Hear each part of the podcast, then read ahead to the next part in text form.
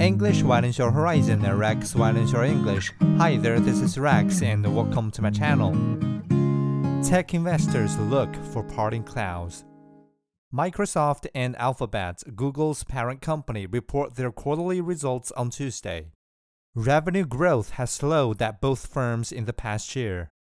The prospect of a global recession has hurt both Google's advertising sales and Microsoft's enterprise software business. Yet their valuations have nonetheless been buoyed by the hype around ChatGPT ish artificial intelligence.